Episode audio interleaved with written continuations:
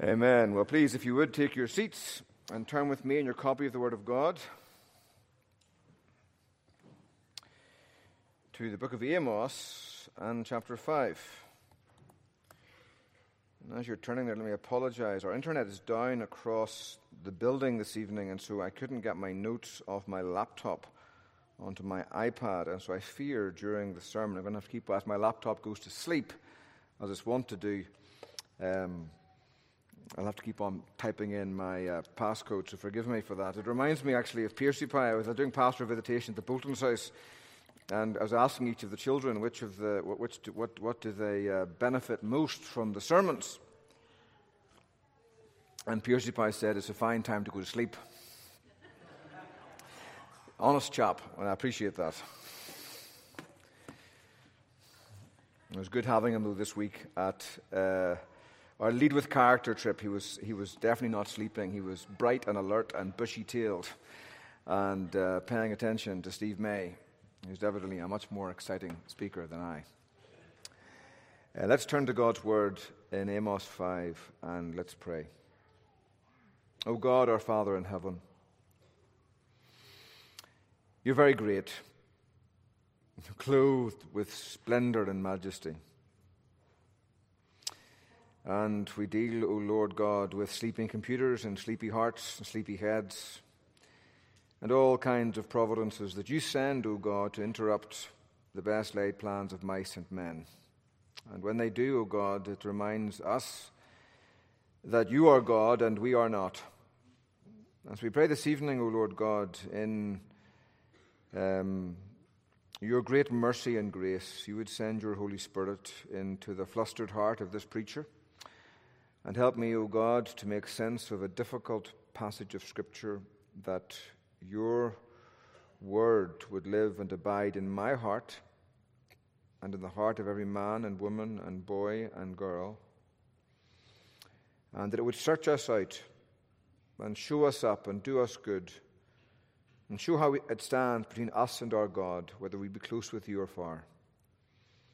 And we offer these prayers, O Lord God, in Jesus' name. Amen. Hear this word that I take up over you in lamentation, O house of Israel. Fallen no more to rise is the Virgin of Israel, forsaken on her land, with none to raise her up. For thus says the Lord God The city that went out a thousand shall have a hundred left, and that which went out a hundred shall have ten left to the house of Israel. For thus says the Lord to the house of Israel Seek me and live. Do not seek Bethel. Do not go, do not enter into Gilgal or cross over to Beersheba. For Gilgal shall surely go into exile, and Bethel shall come to nothing. Seek the Lord and live, lest he break out like fire in the house of Joseph and it devour with none to quench it for Bethel. O you who turn justice to wormwood and cast down a righteousness to the earth, he who made Pleiades and Orion and turns deep darkness into the morning and darkens the day into night, who calls for the water of the sea and pours them out on the surface of the earth. The Lord is his name, who makes destruction flash forth against the strong, so that destruction comes upon the fortress. They hate him who reproves in the gate, and they abhor him who speaks the truth. Therefore, because you trample on the poor and you exact taxes of grain from him, you have built houses of hewn stones, but you shall not dwell in them. You have planted pleasant vineyards, but you shall not drink their wine. For I know how many are your transgressions and how great are your sins. You who afflict the righteous, who take a bribe, and turn aside the needy in the gate. Therefore, he who is prudent will keep silent in such a time, for it is an evil time.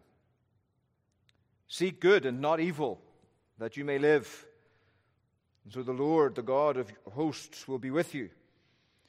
As you have said, hate evil and love good and establish justice in the gates. It may be that the Lord, the God of hosts, will be gracious to the remnant of Joseph. Therefore, thus says the Lord, the God of hosts, the Lord. In all the squares there shall be wailing, and in the, all the streets they shall say, Alas, alas. They shall call the farmers to mourning, and to wailing those who are skilled in lamentation. And in all the vineyards there shall be wailing, for I will pass through your midst, says the Lord. Woe to you who des- desire the day of the Lord. Why would you have the day of the Lord? It is darkness and not light, as if a man fled from a lion and a bear met him, or went into the house and leaned his hand against the wall, and a serpent bit him. Is not the day of the Lord darkness and not light, and gloom with no brightness in it? I hate, I despise your feasts, uh, and I take no delight in your solemn assemblies, even though you offer your burnt offerings and grain offerings. I will not accept them, and the peace offerings of your fat and animals. I will not look upon them. Take away from me the noise of your songs. To the melody of your harps I will not listen. But let justice rule down like waters and righteousness like an everlasting, ever flowing stream. You bring to me sacrifices and offerings during the forty years in the wilderness, O house of Israel? You shall take up Succoth, your king, and Kirian, your, your star god your images that you made for yourselves, and I will send you into exile beyond Damascus, says the Lord, whose name is the God of hosts. Amen. The grass withers and the flower falls off, but the word of God endures forever. We often call human beings Homo sapiens, man the thinker, man the wise ones. But in reality, man is homo religionis before he's homo sapiens. He's, he's man the worshipper before he's man the thinker. We were made to worship God. We have in our hearts a religious instinct, a yearning to find something so big and so good and so long lasting that if we order our lives around us, it, it will make us happy forever. Like the Willy Wonka's chewing gum that never loses its taste. But of course, everything in this world does lose its taste. But still, man has this uh, religious instinct. And most human beings tend to assume that if I engage in religion, God should be grateful. And that if my religion pleases me, then automatically it'll please God because God is grateful that I would spend any time and give any thought and give any effort to his worship. That's the that is the predominant instinct across this world, even in America. The predominant question most people ask when they come to church is, How did, What did I get out of church? Did it satisfy me? And the one question many human beings fail to ask is, Did my religion satisfy God?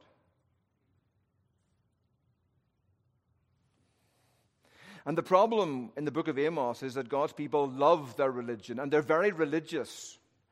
The problem is God doesn't share the same opinion about their worship as they do. You know, the religious instinct is like the sexual instinct. God has given human beings a sexual instinct that one man and one woman should join themselves in a lifelong union of marital love. But of course, that sexual instinct can be perverted into fornication and adultery and homosexuality and all other ma- manners of perversion, right? And, and, and remember, God is pleased with marriage, but He is displeased with the perversion of our uh, sexual uh, instincts and drives. And it's exactly the same with our religious drive and our religious instinct. It too can be perverted. It's designed to receive God as He offers Himself to us in creation and conscious, conscience, general revelation, the book of nature, and in the book of Scripture. But as Calvin says, man, rather than receive God as man reveals him, as God reveals Himself to us, Man prefers to measure God by the yardstick of his carnal imagination. And that's what Israel had been doing at Bethel and Gilgal and Beersheba. More about that in, in a moment. Gilgal is the place where religion has been perverted, it's been turned away from truth. They're worshipping the wrong gods in the wrong way. And just sticking the right name on those gods doesn't make it any better. And the driving point of this passage is that God is no more happy with what happens in Bethel, even though it's religious, as you'd be happy with what goes on in a brothel. The worship of Bethel is an abomination to God, just like the sexual activities in a brothel are an abomination to God, because both in Israel, the religious instinct and the sexual instinct have been perverted and have turned away from truth and have turned away from God and have led God's people astray. So man is homo religionis before he's homo sapiens. And it's so important to realize, too, another principle you've got to understand that's a presupposition in this passage is that what shapes your worship will shape your life. If your worship is true, if, as Paul says in Philippians 3, we are the true circumcision who worship by the Spirit and glory in Christ Jesus and put no confidence in the flesh. That true worship will shape your life. You become a man who lays aside every weight and sin that so easily entangles, and you'll lay hold of that for which Christ has laid hold of us. We'll press on and lay hold of the upward call of God. What shapes your worship will shape your life. So, if truth shapes your worship, then you're well on the way to living a true life. But when lies shape your worship and you have a false worship, you worship the wrong God in the wrong ways, then that will in turn lead to a life that is false and an eternity which is very much insecure. You will meet God when you die, but you might not meet God the way you'll think you'll meet God if you go proud of your religion, but a religion that's empty of truth and devoid of God Himself. And that essentially is um, God's point here in Amos 5. And it divides into two, two halves. We might not get through both halves this evening. We'll see. It's 10 past. The first 17 verses are God's lament over Israel's false religion.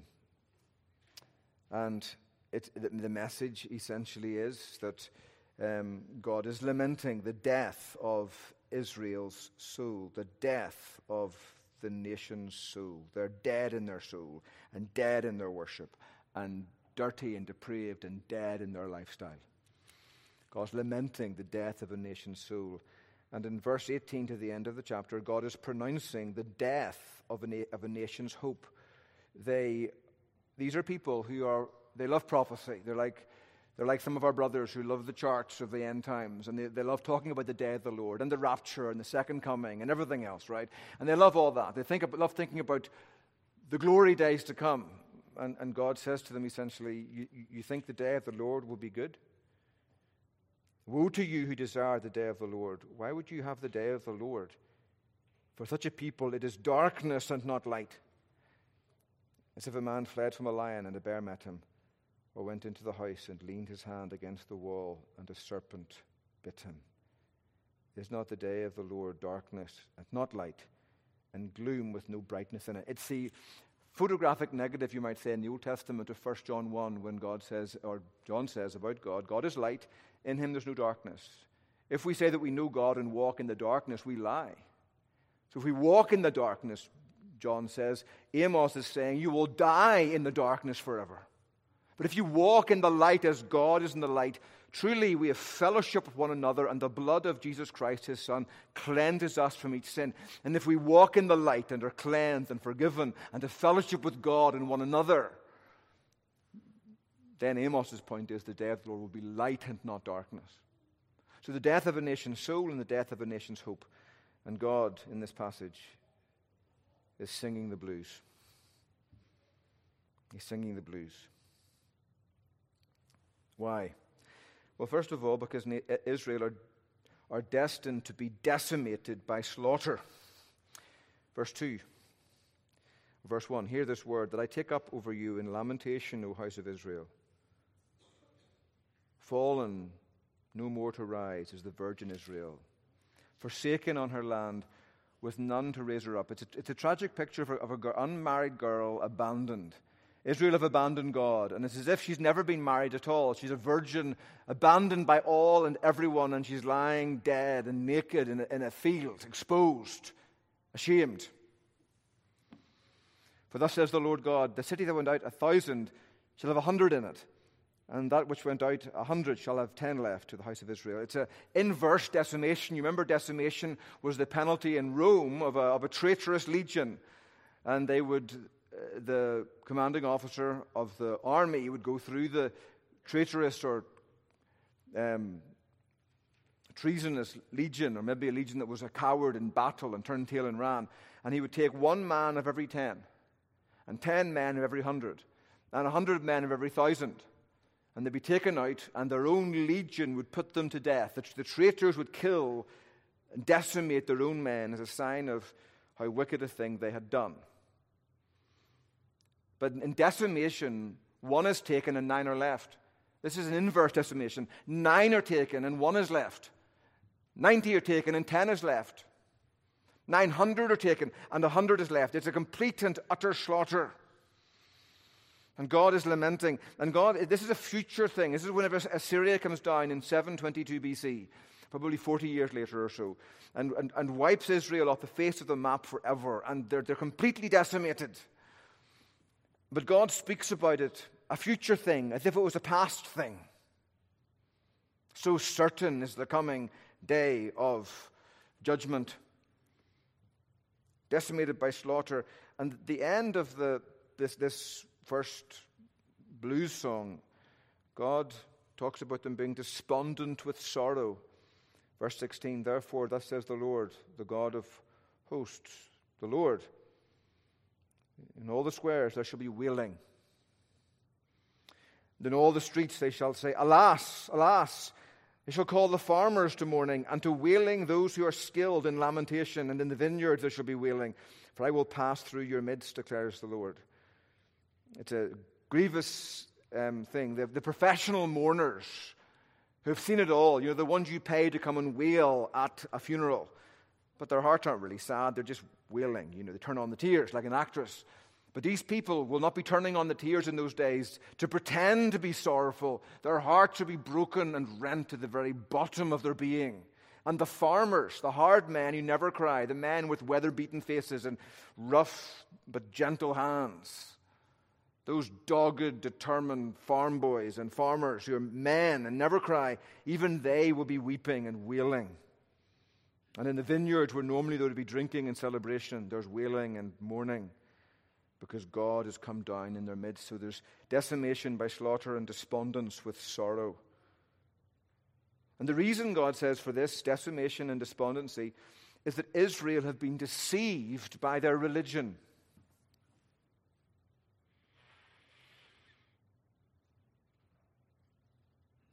Seek the Lord and live. Sorry, verse 4. For thus says the Lord of, to the house of Israel Seek me and live. But do not seek Bethel.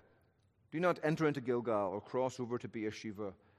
For Gilgal shall surely go into exile, and Bethel shall come to nothing. Seek the Lord and live, lest he break out like fire in the house of Joseph and it devour with none to quench it for Bethel. What's God saying here? Well, Alec Motyer says it's a tale of three shrines Bethel, um, Gilgal, and Beersheba. Bethel, you remember, was one of the central places in Jacob's life. It was the place when he's fleeing the wrath of Esau that he meets his brother and or sorry, fleeing from the wrath of Esau, he meets his God. Sorry, remember he's there in Bethel and he sleeps on this rock, and God gives him this vision of heaven torn open and a ladder descending from heaven to earth, and God standing above the ladder. If you turn there, turn actually in Genesis 22, uh, 28 and see that for me a second quickly. I'm pretty sure we're just going to deal with this first half of the chapter this evening. It's amazing how slow the time goes, or how fast the time goes when you're the one doing the preaching. Um,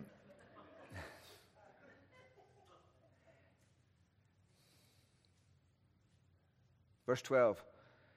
And Jacob dreamed, and behold, there was a ladder set up on the earth, and the top of it reached to heaven. And behold, the angels of God were ascending and descending on it. And behold, the Lord stood above it and said, I am the Lord, the God of Abraham, your father, and the God of Isaac. The land on which you lie, I will give to you and to your offspring. Your offspring shall be like the dust of the earth, and you shall spread abroad to the west and to the east and to the north and to the south. And in you and your offspring, sorry, in you and your offspring shall all the families of the world of the Lord earth be blessed. Behold, I am with you and will keep you wherever you go, and will bring you back to this land, for I will not leave you until I have done what I have promised you. Then Jacob awoke from his sleep and said, Surely the Lord is in this place, and I did not know it. And he was afraid and said, How awesome is this place! This is the, none other than the house of God. And so Bethel is a place of divine revelation where God meets with men. Remember also, uh, Jacob went back to Bethel in Genesis 35, if you remember our morning sermons from a few weeks ago. And you remember when, when, when Jacob promised God that he would go back to Bethel and give a tithe of all he owned. And when he went back to the promised land after he left Laban, he didn't go to Bethel, remember, he went to Shechem. And the thing is, Shechem was, there was a lot to like about Shechem, remember, but it was not Bethel. And the tragedy was, it was only a few miles away from Bethel. I forget how far, maybe 17 miles, I forget, but it's only a few miles away from Bethel. One interstate stop, maybe. And, but, but Jacob didn't go there. He didn't follow through in his promise. And at Shechem, great slaughter happened, you remember, and great disaster to Levi. But when, when Jacob went back to Bethel, God again revealed himself to him there in Genesis 35. He goes to Bethel, verse 3 Let us arise and go up to Bethel, so that I may make there an altar to God who answers me in the day of my distress and has been with me wherever I have gone. So they gave to Jacob all the foreign gods that they had, and the rings that were in their ears. Jacob hid them under the terebinth tree that was near Shechem. Bethel's a place where they forsook the foreign gods, and they turned to meet the true God, and God met them in their distress.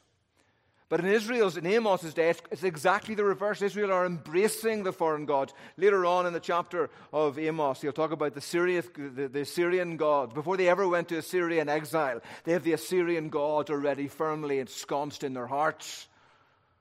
Israel are turning away from the true God and turning toward the false gods and going to Bethel. It's exactly the reverse of Jacob.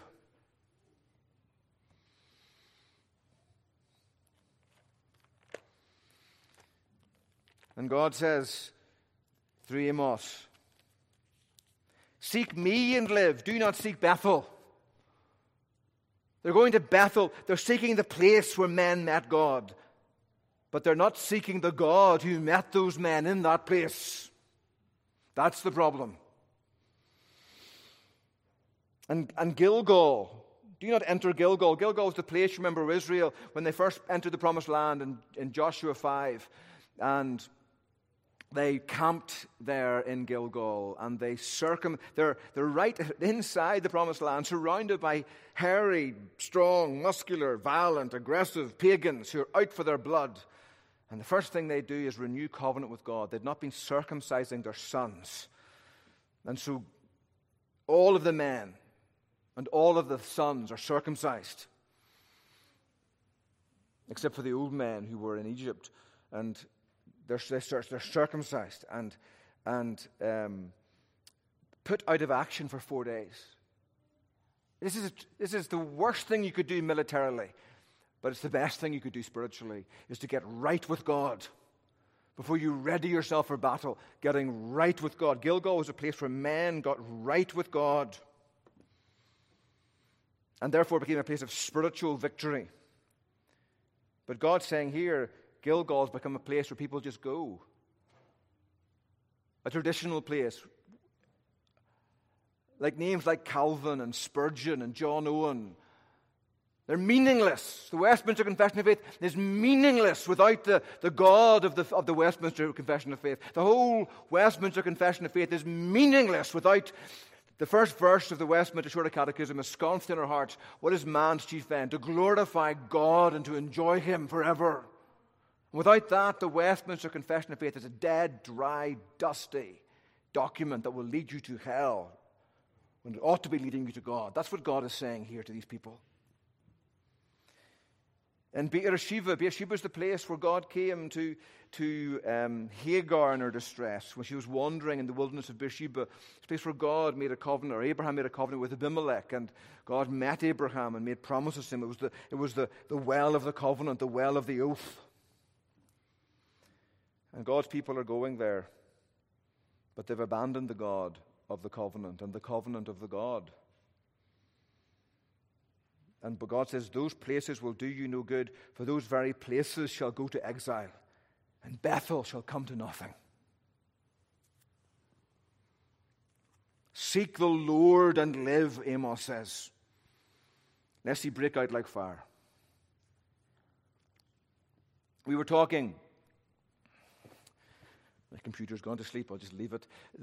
they were talking um, in, in Lead with Character. How did Washington and Lee, this great university that was set up by, by General Lee and was set up to raise Christian men for the nation, how did it go from where it was then to where it is now? How did VMI, where, where Jackson taught, Matthew, Mark, Luke, and John, the, the four cannons are in the front of it, right? But you walk in, and the first office you come to is the office of diversity. How did that happen? They've taken down um, Thomas Jackson's statue from VMI. They've closed forever the, the, the, the crypt of uh, Robert E. Lee. It's a beautiful crypt of this old general lying in a marble statue in state with his arms and his sword across his chest. It's a, one of the most beautiful tombs I've ever seen.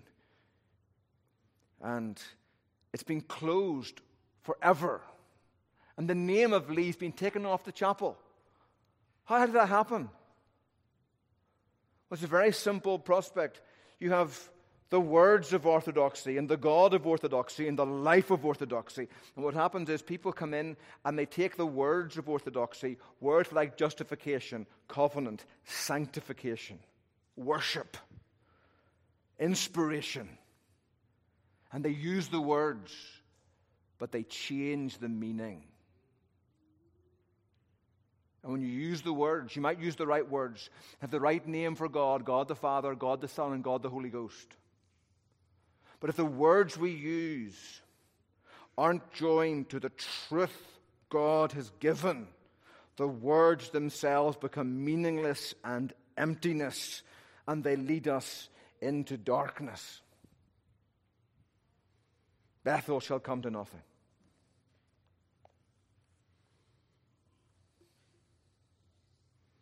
And the central problem with Israel here is their religion is not dealing with God. They're going to church, but they're not going to God.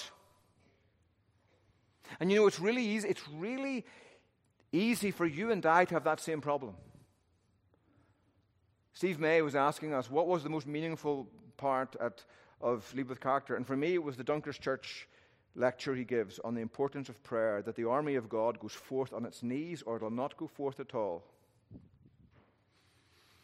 And it occurred to me as he was speaking, God convicted me because it, it, the devil will do everything or will do anything to get me to do everything except pray.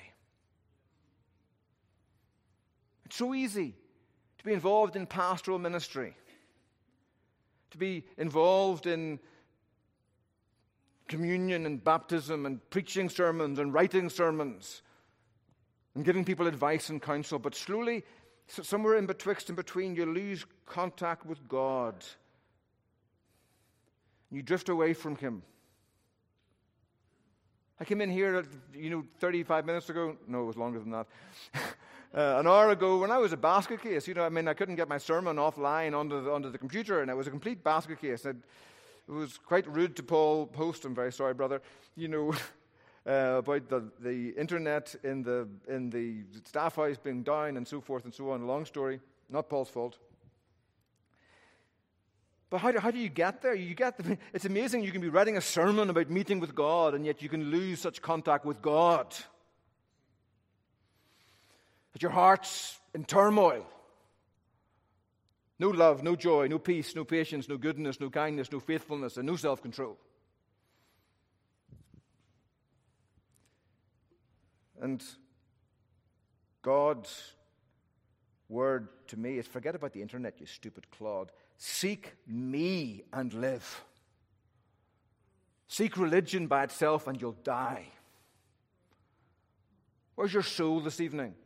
Is your soul close to God or far from me, God says?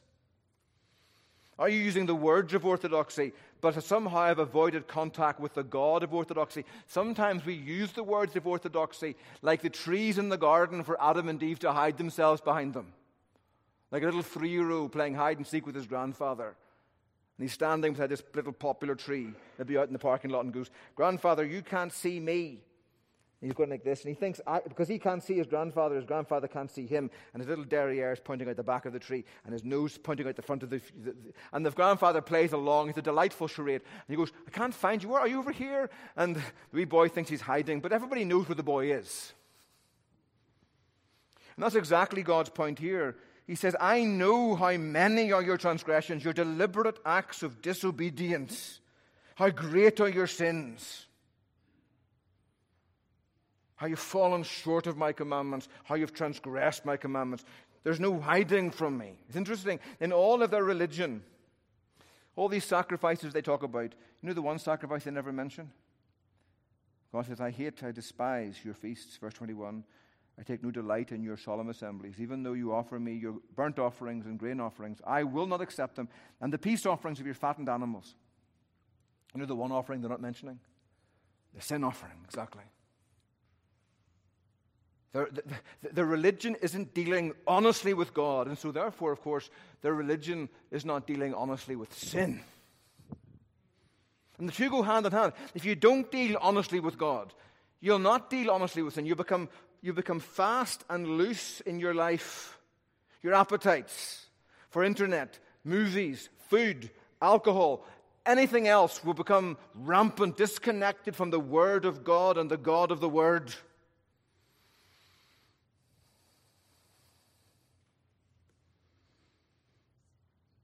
Disconnect from God and we disconnect from the concept of sin because the two go together like water and wet.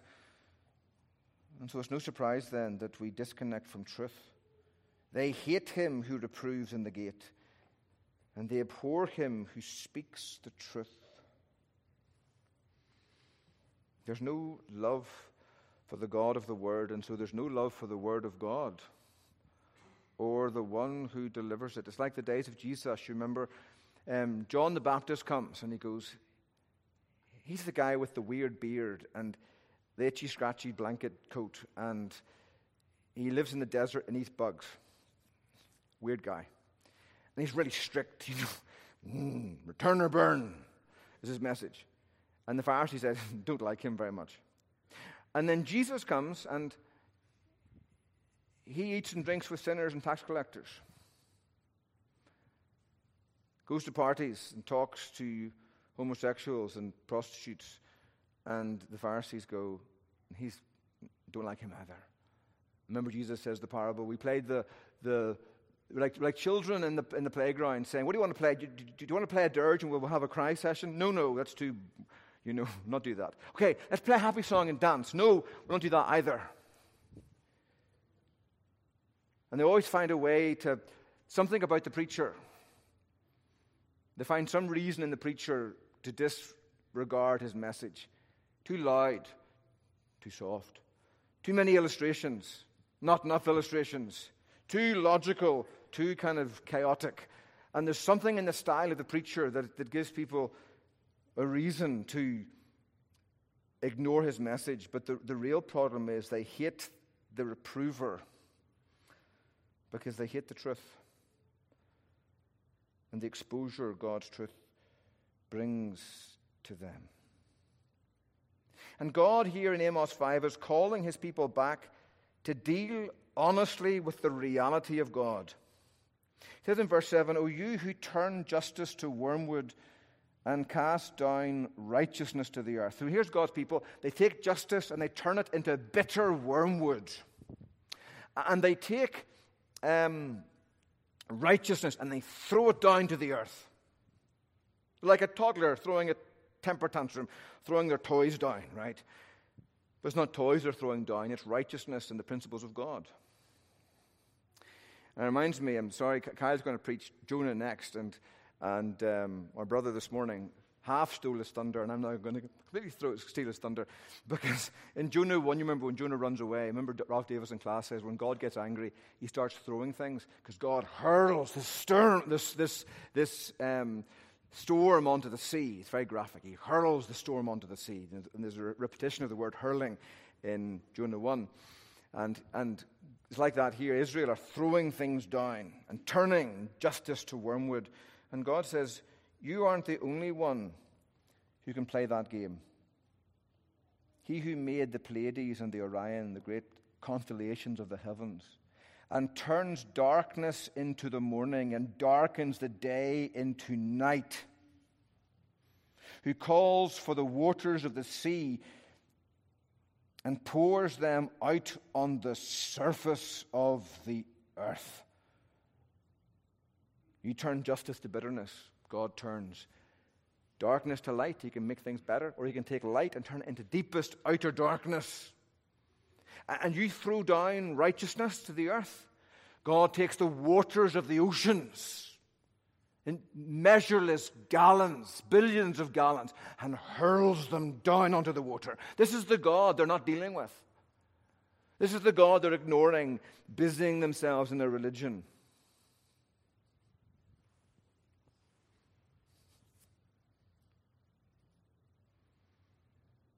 Have you dealt with the reality of God?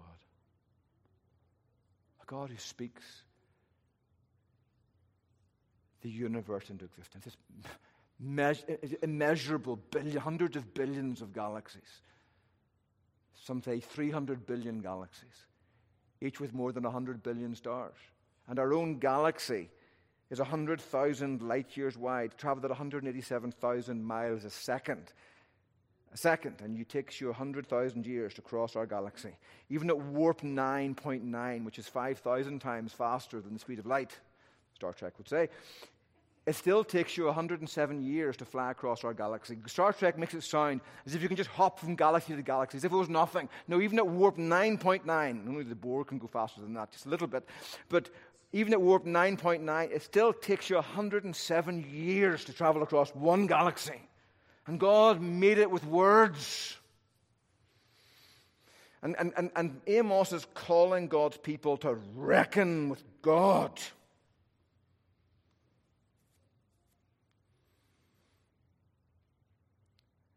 And the sad thing is, Israel is saying, okay, we've got this fixed. God's angry with us. We'll go to Bethel. We'll go to Gilgal. We'll have religious festivals. We'll do more religion. We'll have a big tithing session. Give money to the church. Big building, big building thing. We'll, we'll get really busy at church. And God says, no. Don't seek those things. Seek me. Seek me.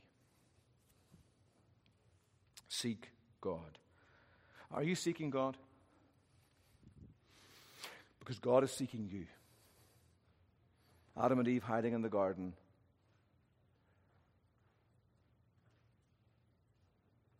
And the saddest words, but also the most gracious words, I think, in the whole Bible Where are you? Reaching out into the darkness of Adam's determination to rid himself, to hide from God, and God pursues him. Just like Christ in Laodicea, knocking on the door. They've locked Christ out of the church. He's in the parking lot, banging on the front door. And they're inside doing their church thing, and Jesus says, Behold, I stand at the door and knock. Why is he knocking? Because it's locked. And they're so rich, they think they're so rich and wise, and they think they can see so well. And God says, You have no, no idea, you're blind and naked.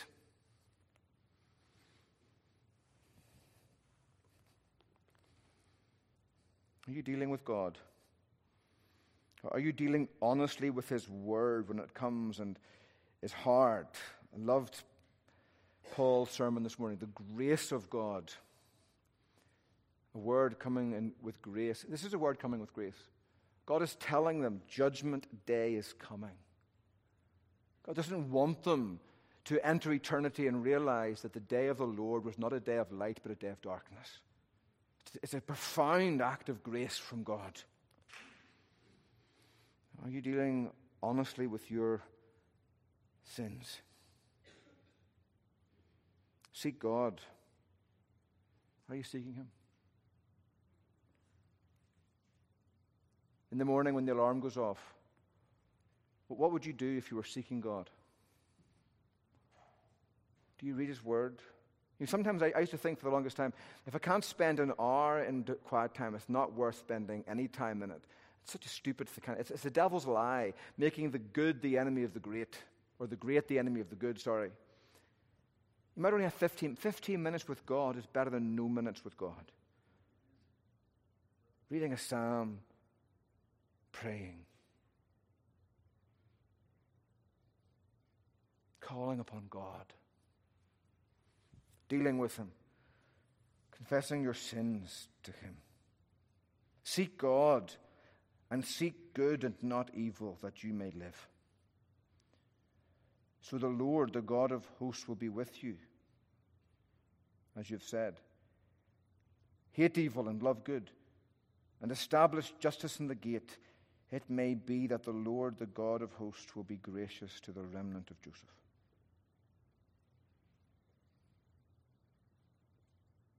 Seek God, seek good. Sit on your bed, I dare you, and ask yourself the question what do you know that you're doing that you're doing wrong? And you maybe do it again and again and again and again. It, it might be just wasting time on the Instagram or Facebook, just going through post after post after post or video after video. The, the is just watching video after video after video. And they know, they, they have you hooked because they know exactly what videos you like. And so there's just one video after another to watch. And those things aren't necessarily wrong in themselves, or the devil has a way of slipping things in that are very wrong in the midst of all that. But they can so easily, like kudzu, crowd God out of the soul. You know, when George Bush was in the White House as president, he and Karl Rove had a game who could read the most books. Karl Rove, genius. You know, George Bush won it. As president, he averaged reading 54 books a year. It's a book a week. How? He said, simple. I don't watch TV.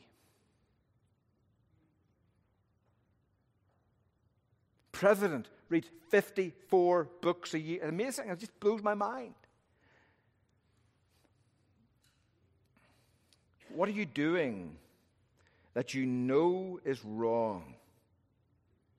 Ask yourself the question. Seek God and seek good. And the order is very important. Your seeking of good and not evil will be a heartless, lifeless, moralistic endeavor if it's not fueled by a vision of the glory of God in Christ. Christ coming and laying his life down for you. And by having your heart so full of that reality that the only rational response is, I must lay my life down for him.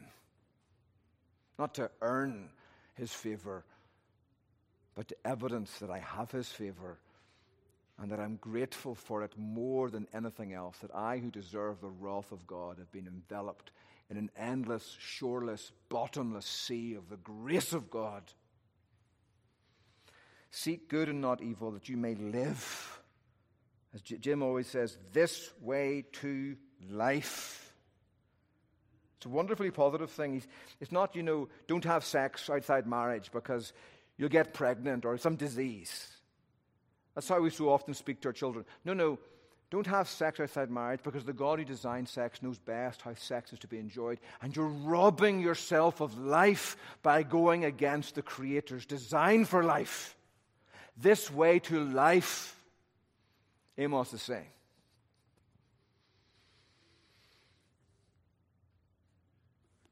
Hate evil and love good, and establish justice. And it may be that the Lord God of hosts will be gracious to the remnant of Joseph. That's incredible. We so often presume with God's grace, and I, am not in any way arguing with Paul this morning. He was right. When we come to God, naked, helpless sinners, God will never turn us away. But it, it should amaze us. It should be that we should be so. Amos's God is so big and so holy and so great. He, he can't even bring himself to presume upon the grace of God. It may be, he says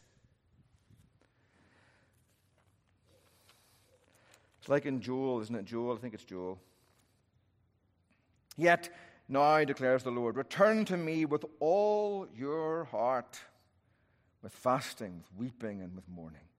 And Rend your heart and not your garments. Return to the Lord your God. Why? For he is gracious and merciful, slow to anger and abounding in steadfast love, and he relents over disaster. He, he begins with the certainty of God's character, but then he says, who knows whether he will turn and relent and leave a blessing behind him? It's, it's that sense of a soul who bows before God, needing grace and needing mercy. And yet, the God he's approaching is so great and so grand. He knows, wasn't it Shedd who said, the exercise of mercy is optional with God.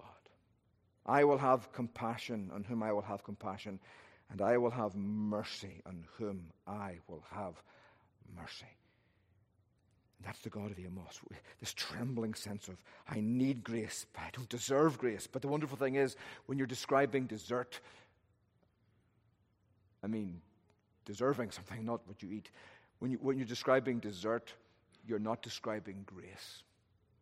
And yet, the soul coming before God, gripped with a sense of its sin and God's glory, dares not presume upon grace. It's like the leper before Jesus. If you are willing, I know you can. I'm just not so sure that you will. If you will, you can make me clean. And of course, vintage Yahweh, Jesus says, Oh, I'm willing. And he touches the man before he cleanses him. And then says, I am willing, be cleansed. He cleansed him with his word, but he touched him with his hand while he was still a leper. Because as you know, when you touch a leper, you become a leper. And there is the grace of God. The God calling us away from Bethel, away from Gilgal, away from Beersheba, away from all the names of orthodox things to the reality, and through that reality, to the God of the reality. And He's a God who's willing not just to receive sinners, but to touch them and to become them in the darkness of Golgotha as Jesus doesn't just bear our sin, but he becomes it. Becomes it. He doesn't just bear it, he becomes it soaks the sin of a thousand billion lifestyle. I know your transgressions. I know your sins. And Jesus can say that because he's experienced them. And more than that, he's become them soaked into his DNA, defiled him to the core of his being, he's become our sin. That by the same logic, you might become his righteousness. Let's pray together. Father in heaven,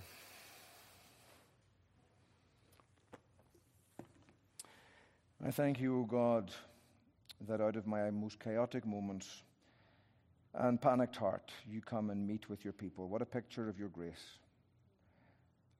I'm a basket case, but by your grace, O God, through my weakness, you bring the bread of life to your people. And I pray, O oh Lord, that you would call me and my dear people here gathered away from their sins, away from our sins, and toward our God. And help us never to replace the truth of orthodoxy with just the words of orthodoxy And help us never to hide from the God of orthodoxy behind the furniture and the places and the names of orthodoxy. O oh Lord, have mercy. We can't do any of this without your grace. Draw us to you, drag us. No man can come back to you, Father. Jesus, unless the Father who sent you drag him. Father, drag us. Hear the prayers of your Son. Does he not always live to make intercession for us? Hear his prayers and drag us back to Jesus and away from our sins, away from our favorite waste of time, and give us the grace we need and the grace we don't deserve. But grace is never deserved, and yet grace is freely given to the hell deserving. In Christ's name, amen.